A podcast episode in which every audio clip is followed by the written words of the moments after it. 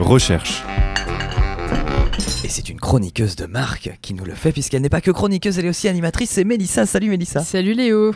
Très contente de t'avoir dans le studio. Bah, pareillement, écoute. Alors, tu nous offres maintenant une nouvelle chronique hebdomadaire dans Café Campus. Euh, bah, écoute, je te laisse euh, tout nous présenter, tout ce qu'il faut savoir. Mais merci beaucoup. Alors, euh, bah, bonjour à toutes et à tous. On se retrouve pour une nouvelle chronique en cette année euh, 2024. Euh, par ailleurs, bonne année, puisque c'est c'est le moment de le dire à tout le monde. Tous mes meilleurs voeux. Alors, à partir d'aujourd'hui, et ce jusqu'au mois de juin, je vous propose d'aller à la rencontre du monde des médias afin d'en décrypter les codes, leur signification, leur pouvoir et leur influence dans cette chronique qui a pour titre Perception.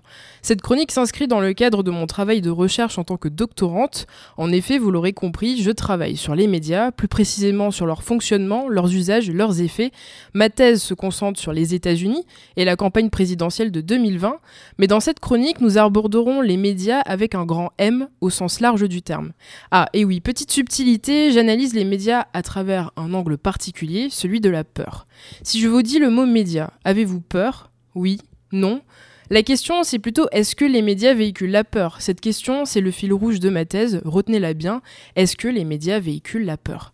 Je pourrais tenter de vous répondre avec simplicité, mais comme nous allons le voir ensemble, les choses ne sont jamais simples et la vérité, ou en tout cas ce qui s'en rapproche, est toujours nuancée. En parlant de vérité, qu'est-ce qui est vrai à propos des médias aujourd'hui? Tout d'abord, nous pouvons avancer le fait qu'il y a beaucoup de médias dans notre société actuelle, et surtout tout type de médias. Presse écrite, télévision, radio, réseaux sociaux, d'une manière ou d'une autre, nous sommes toutes et tous informés. Mais ça veut dire quoi être informé? Pour certains, cela signifie être au courant de tout. Mais cela signifie surtout être au courant de l'actualité. Il y a les petites actualités, les moyennes actualités et les grandes actualités. D'ailleurs, il semble être important aujourd'hui de s'intéresser à l'actualité, car s'intéresser à l'actualité, c'est s'intéresser au monde.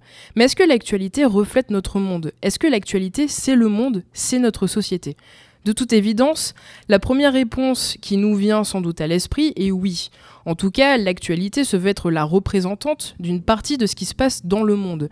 Mais si je vous disais que l'actualité ne reflète pas vraiment ce qui se passe dans notre monde, mais que l'actualité construit, influence la perception que nous entretenons à propos du monde.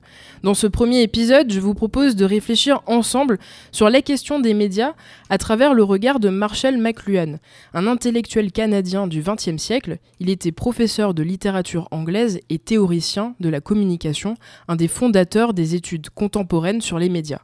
Un des propos forts de McLuhan est le suivant le média et le message. La forme médiatique prend le dessus sur le contenu. Nous comprenons toujours plus vite la forme que nous avons devant nous. Qu'est-ce que cela signifie?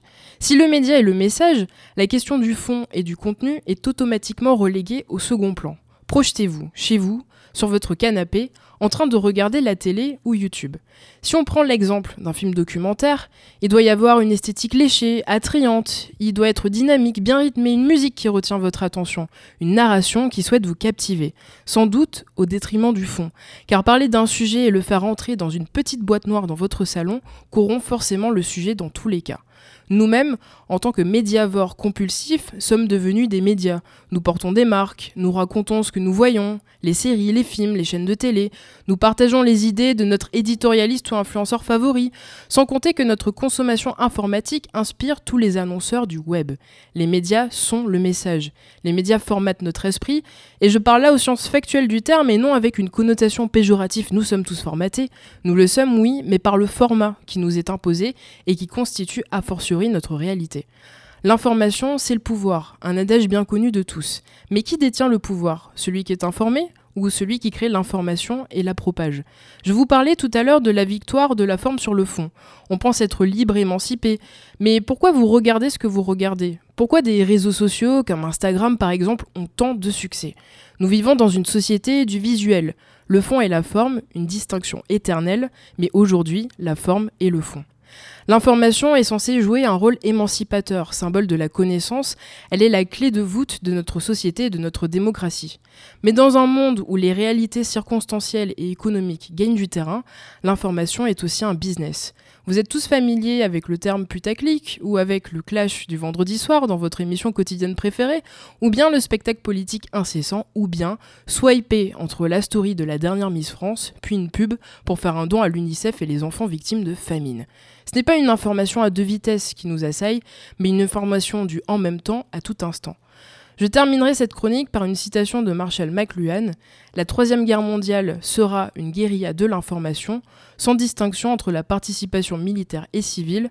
Marshall McLuhan nous a quittés en 1980, mais on peut dire qu'il était résolument visionnaire. La guerre de l'information existe bien et bien aujourd'hui, mais elle est invisible, et je vous en dirai un peu plus la semaine prochaine.